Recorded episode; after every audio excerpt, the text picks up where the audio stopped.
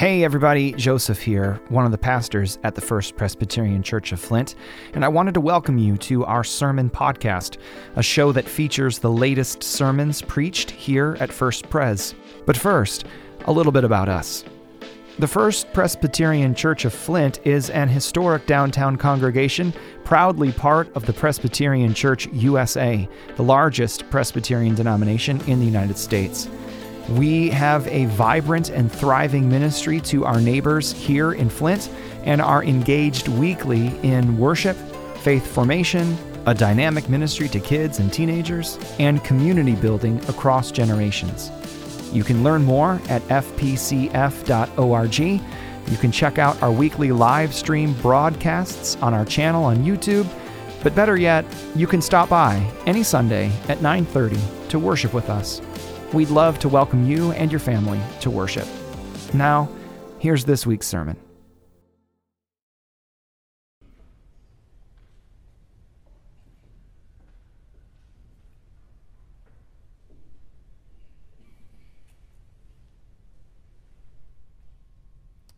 There will be no more night, for the Lord God will be their light, and they will reign forever and ever. Let the church of Jesus Christ say, Amen. Church, we are nearing the end of our seven week tour of the book of Revelation. And so, as the tour bus makes its last pass through the final words of Revelation this week and next week, I want to be sure that you are ready to depart. So, check under your seats and secure all your loose baggage our trip is nearing its finale. For the past several weeks, we've been looking at selections from the book of Revelation under the heading Living with the End in Mind.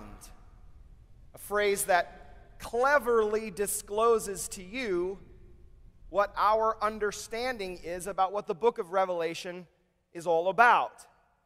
It's a book that discloses something about the end of all things, and what it discloses teaches us something about how we might begin living right now. Revelation is a book both about what is and also what is yet to be.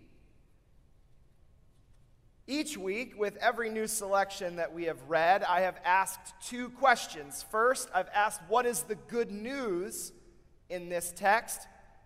And then also, What is the challenge to the church? What is it that we need to celebrate as gospel good news each week? And then, what is it that we need to hear that will help us live Jesus focused, spirit driven, kingdom minded lives today? And today is no exception. Today we're asking the same two questions What is the good news in today's reading, and what is there that challenges us in our faith? Now, church, you should know that I do not mind coming up with sermon titles for each week's sermon, unlike my fabulous colleague here. But sometimes, church, sometimes, and Paul will just sit back and laugh at this. The title that I come up with on Tuesday is not necessarily the sermon I end up writing. The process of moving from text to theme to title to actual sermon material is fluid, not linear. And I often find myself finishing a sermon and thinking, now, why did I pick that title? Now, this week, my title isn't too far off, it's just slightly incomplete. You'll find that I've titled it The Light, the Book, and the Throne, which is a nice three part title. We humans do a great job of remembering things that come in threes, and so it sounded pretty good on Tuesday when I notified our administrative assistant, Kelly, that this would be the sermon title for this week. But while you might like things that come in threes, church, I need to modify the title slightly to The Temple, the Light, the Book, and the Throne. I know, it's super catchy. I'm pretty sure that just by saying the new title out loud, three of you are ready to give your lives to the Lord, and five of you have upped your pledge for next year. So, thank you. The temple, the light, the book, and the throne. In the depiction of what God's kingdom come will be like that we have here in Revelation 21 and 22, we find a poetic description of the emergence of this absurdly large and bedazzled city of gold and precious gems, in which God is somehow personally and spatially present. We talked last week about the city's blueprints and architecture, the civitas Dei, since Paul's using Latin today, the city of God, what Revelation calls the church, the bride of Christ. And today, the description of this new habitation of God goes on a bit longer. And in today's selection, a passage that bridges chapters 21 and 22, four gospel realities present themselves to the church. We find four reports of good news. We might say that the medicine of the gospel today comes in four doses, or that the structure of the gospel today is built from four parts, or that the poem of today's gospel has four stanzas. Pick your image, church. John has given to us four metaphors, one for each part of today's announcement. Four metaphors, four nouns that stand in for four realities with abiding cosmic and present day significance the temple, the light, the book, and the throne. Let's get started. If you have a copy of the scripture there in your order of worship, you may want to reference it, or if you have a Pew Bible, you can turn to the very end. We're in Revelation 21. Our first metaphor is that of a temple. In Revelation 21, verse 22, we read this I saw no temple in the city, for its temple is the Lord God, the Almighty, and the Lamb. When John wrote these words, the very first group of Christians who heard it would have immediately thought about earthly Jerusalem. The temple of Jerusalem was destroyed by the Romans in a vicious assault in AD 70, never to be rebuilt even to this day. The absence of the temple creates all sorts of questions in the lives of the first Christians who were also Jewish. If that is where God is located, where now is God located? If that is where we go to be made holy, how now will we be made holy? If that is where we pilgrimage to to celebrate the story of God, where will we go now? It's an existential, theological crisis. And when John foresees this heavenly city of Jerusalem, the question on the Jewish believers' minds who would have heard it is well, what will the temple look like in this perfected reality? John dashes their hopes a bit. I saw no temple in the city. Temples are interesting places. Temples, worship spaces, are interesting places. They create thresholds. All of you this morning, whoever you are, wherever you've come from, you have crossed a threshold today. What we are doing here is not what you were doing when you woke up this morning. It is not what you will be doing in about another 30 or 40 minutes. You are here. You've come in for something. When you crossed into these doors, you are now in a different reality. We create a threshold when we gather for worship. We cross a threshold. We now say, okay, I'm done with my talking to my neighbor. Now I am moving into talking to God. It's a separate activity. Temples, worship spaces, also define boundaries. I have a colleague, Paul and I have a colleague who is a, uh, uh, currently pastoring the first Presbyterian church of a small town and the second Presbyterian church of a different neighboring town who will not come together because we're not the same church. The, the, pastor preaches once in the morning, drives 15 minutes, and preaches the same sermon to the second church. They both have about 25 people in worship. What is preventing them from joining? Boundaries. Buildings create boundaries, they create identities, they create people who come to that building. In the ancient world, temples established holiness.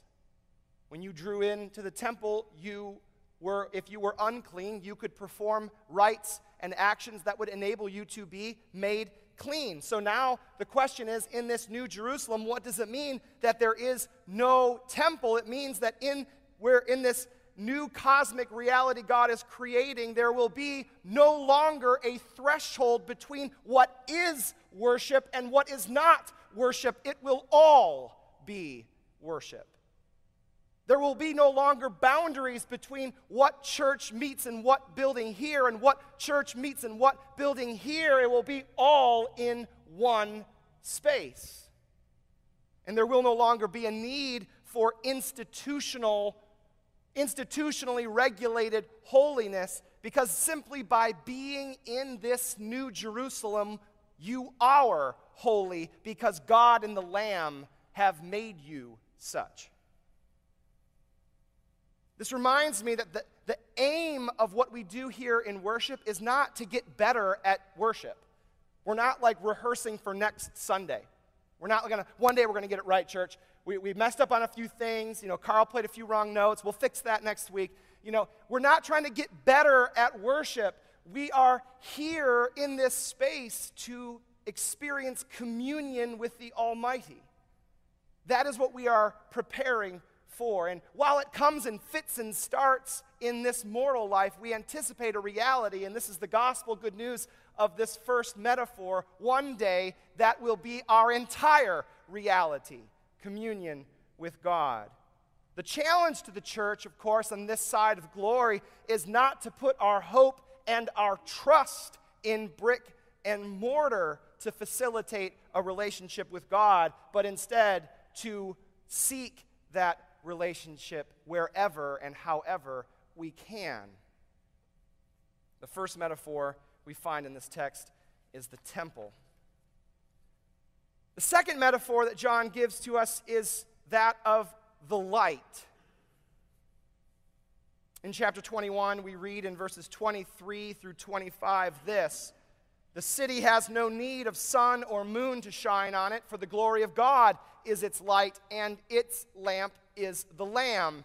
The nations will walk by its light. The kings of the earth will bring their glory into it. Its gates will never be shut by day, and there will be no night there. Light. Throughout the Bible and in a great deal of poetry and novels outside of Scripture, the living of a human life has often been equated to taking a journey or walking on a path, taking a road trip, whatever. The question posed in the Bible is not whether or not we are taking a journey, but how do we know what is the right path to take? It's a question that's even raised in the Psalms, Psalm 119. How will the young know the right way? How will we know how to go? In the Old Testament, the answer is study God's instruction to us in Torah. That is how you'll know.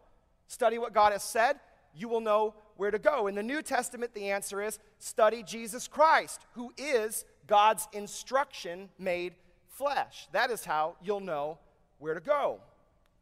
In both cases, the Word of God expressed in the law, Torah, and the Word of God incarnate in Jesus Christ is equated to, in the Bible, light, wisdom, truth, knowledge.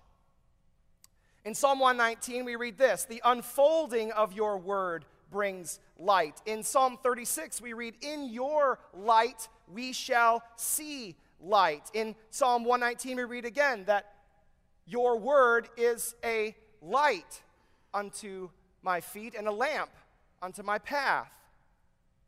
In the Gospel of John, we read that in him, Jesus, was life, and the life was the light of all people. The light shines in the darkness, the darkness did not overcome it. In John 8, Jesus says, I am the light of the world. Whoever follows me will never walk in darkness, but have the light of life.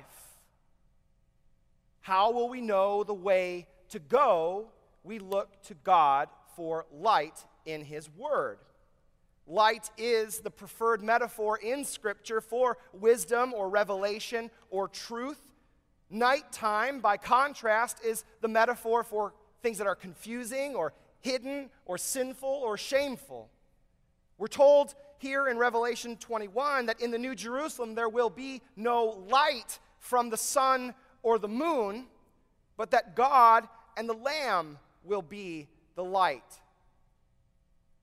And to me, this is another way of saying that in this new cosmic reality, we will no longer experience God's knowledge, the knowledge of God, the revelation of God, the will of God, the, the knowledge of where to go and how to live in part, but we will know it in full.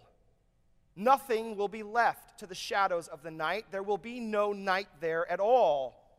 I don't think John is saying anything about how many hours there will be in the day in New Jerusalem or what the weather patterns will be like or whether the earth will continue to revolve around the sun or rotate on its axis. But rather, I think that John is saying that the knowledge of God in that day will shine perpetually, and those in the city will know the Lord in a complete way, as the ancient prophets foretold.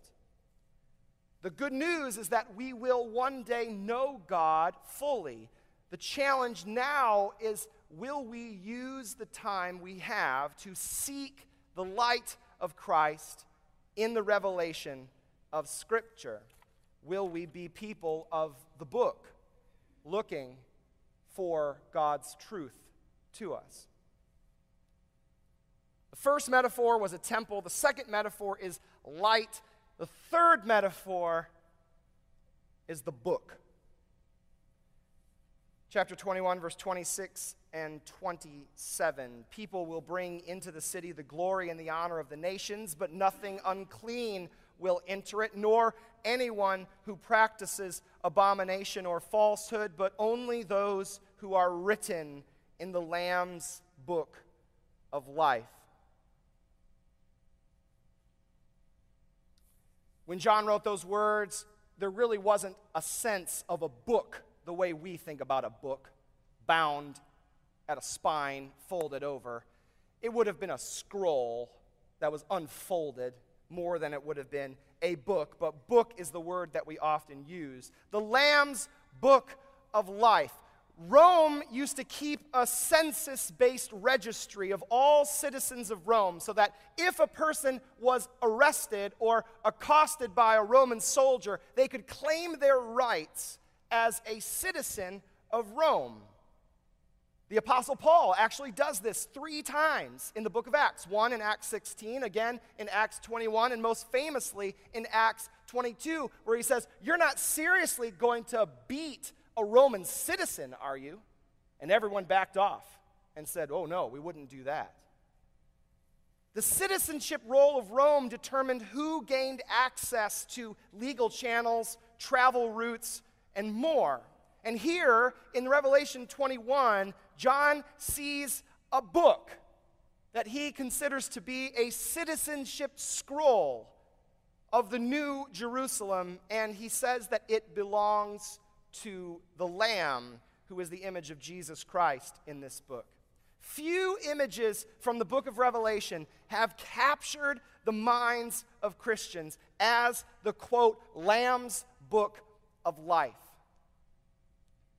As a child, I grew up in a church where I was asked repeatedly from the pulpit, Is your name written in the Lamb's book of life? I was told that that should be a question you would ask to convert a stranger to Christian faith. You ask them, Is your name written in the Lamb's book of life? And I got to tell you, church, I don't know. Uh, it was amazingly, uh, the, the, the, the, the church tradition I grew up in seemed amazingly confident in the fact that, well, I know my name is there, I'm just not sure about yours. Um, it's a curious question, and it's not at all what I would suggest to you to be the first question to attempt to convert anybody to Christian faith. What is this book? The book of Revelation mentions it seven times throughout its pages, but not once does it ever tell us what's inside. Names, presumably, but whose names? John sees the book, but he doesn't get to look inside it. John understands that what is written in this book are the names of the citizens of the New Jerusalem, those who are permitted to enter the city and enjoy the light and glory and justice of God. But who are those people? What is this book? How do you go about getting your name written into it? Bad news. In Revelation 13 and 17, John says the names of the book were written inside it before the foundation of the world. Written before the world was created. So, however one's name appears inside it, it won't be because of any good work we've done. It won't be because of any prayer we prayed. It won't be because of any amount of faith we demonstrate. In Revelation 20, we find that all creation, dead and alive, will stand before God's throne. And the text says this books were opened. Also, another book was opened, the book of life. And the dead were judged according to their works as recorded in the books. And anyone whose name was not found written in the book of life was, yikes, thrown into the lake of fire. Whatever is written in this book of life will be the method of determining who gains access to the new reality God is making. But whose names are in it? Is my name in it? Is yours? What about the person next to you? What about the person you pass later today on the street? How do we do? What do we do with Jack's checking in up there in the, in the choir rack to make sure? The image of a book with the names of the true citizens of heaven in it has passed through the generations of the church. And unfortunately, church, it has become a cudgel in the hands of some Christians, a weapon to be wielded against the supposedly unrighteous. Despite the fact that John never saw a single name that was written in it, some Christians today are remarkably convinced that they know who is in and they know who is out, and they have no trouble telling people whether they're in or whether they're out. All of this reminds me of a story that Flannery O'Connor tells in her book, or in her short story, Revelation. And you might not know the name Ruby Turpin, but I got to tell you about Ruby Turpin because Flannery O'Connor really portrays this well. Ruby Turpin was a very well to do, outwardly well mannered white woman in the South in the 60s, fictional in Flannery O'Connor's tale. And Ruby Turpin found herself one day sitting in the waiting room of a doctor's office with her husband who had a leg ulcer. And Ruby Turpin is thinking to herself all sorts of judgmental thoughts about the other people in the waiting room, while outwardly being very nice with her words. She started looking at the poor folks there whose words weren't as nice as hers and whose clothing wasn't well selected. She looked at people whose skin tone was different than hers, and she had all sorts of negative, judgmental, racist thoughts to say about them in her head. But outwardly, she portrayed herself as a very kind and competent person. But we learn a little bit about Ruby in the course of Flannery O'Connor's story. One of the things we learn is that Ruby Turpin had the same recurring dream every night where Jesus comes to her and says, Before she was born, I, now I could make you either poor or ugly. What would you pick? And Ruby Turpin says, I don't know. And she would sit up sweating herself awake because she didn't know how she would possibly live with either of those realities. And when she woke up in the morning, she tells the people in the waiting room she just thanked God she wasn't poor or ugly. In the corner of this waiting room, there's a college student named Mary Grace who's reading a book for college. And as she's listening to Ruby really talk about how thankful she is that she is who she is and not like some other folks, even folks sitting in the same waiting room. Mary Grace is becoming very, very, very agitated and angry. And right at the peak of Ruby Turpin's self adulating joy in her own beauty, all of a sudden, the book that Mary Grace is reading is hurled across the room and hits Ruby Turpin in the head, knocking her to the ground. And Mary Grace leaps on top of her and says to Ruby, Go to hell, you warthog. Well, this clearly messes with Ruby a little bit. She's troubled by this encounter. The doctors pull off Mary Grace. She dusts herself off and she goes home and she's outside and their little small farmstead. And she's looking up at the sky and she's troubled by that words, Go to hell, you warthog, because she liked to think of herself as heavenly bound, not hell bound. She liked to think of herself as well to do, beautiful. Thank God made her wonderful and not like other folks. And she looks to the heavens and she demands an answer from God. Why would you do this to me? I am a good fearful or God fearing church going woman, why would you send this child into my life to do this to me? And in response, the story closes with what Ruby saw in the heavens. And it was a long parade of people entering into glory. And it was all of the people she thought she was better than going first. It was every person she had mocked in the waiting room for being less than. It was every, it was all creation that she deemed herself superior to, in fact. And only at the end, the very end of the parade, was there a spot for her. And she leaves that vision chastened. Church, I do not believe that the presence of this book of life in the hands of the Lamb is an image about the narrowing of salvation at all. I think that it is rather a symbol that we all, all of us, dead or alive, will be judged by God according to our works, and all of us, dead or alive, rich or poor, righteous or unrighteous, will be found wanting. All have sinned, the scriptures say, and fall short of the glory of God, which is another way of saying all of us are going to show up to the New Jerusalem and we will find ourselves outside of the city limits.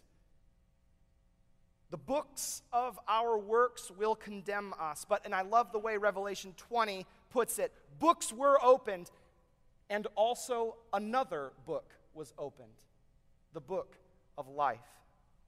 It's like John is saying the whole world is going to be judged according to our works. But good news, church, the final word is not our work at all, but it will be the Lamb's witness, the Lamb's book, the Lamb's registry, which was written before the world was created. And who among us is going to rise up in offense at who our Lord Jesus chooses to welcome into his kingdom.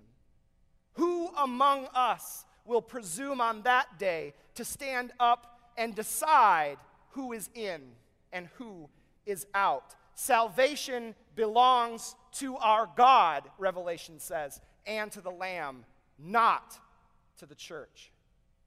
The good news is that determining who is in and determining who is out is not part of the calling of the church. Church, we're freed from making that decision. Christ writes the book, and Jesus will offer his mercy and pardon wherever he will. The challenge to the church is will we follow such a Savior?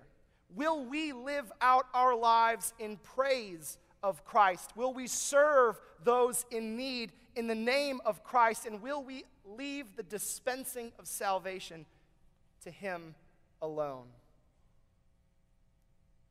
We've talked about the temple, we've talked about the light, we've talked about the book. Lastly, we talk about the throne.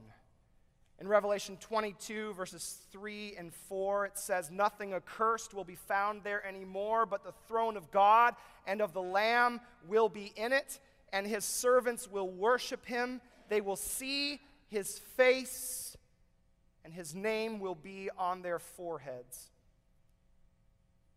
The good news is that there is a throne at the center of this cosmic reality and it is not empty.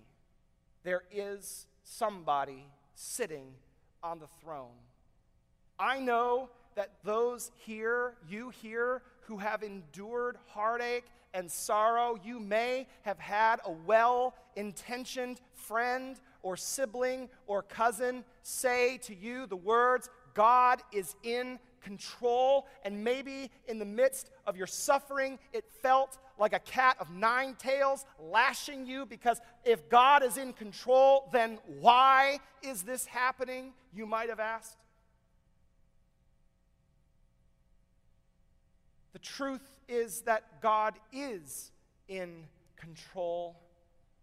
We just forget. And we don't know how to live in that reality.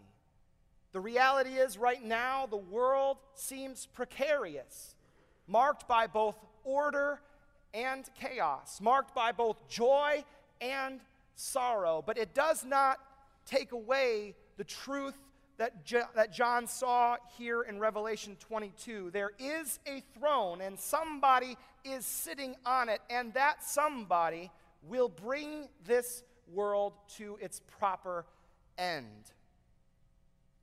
The challenge to the church in this reality is will we now seek that kingdom that has been expressed through Jesus Christ?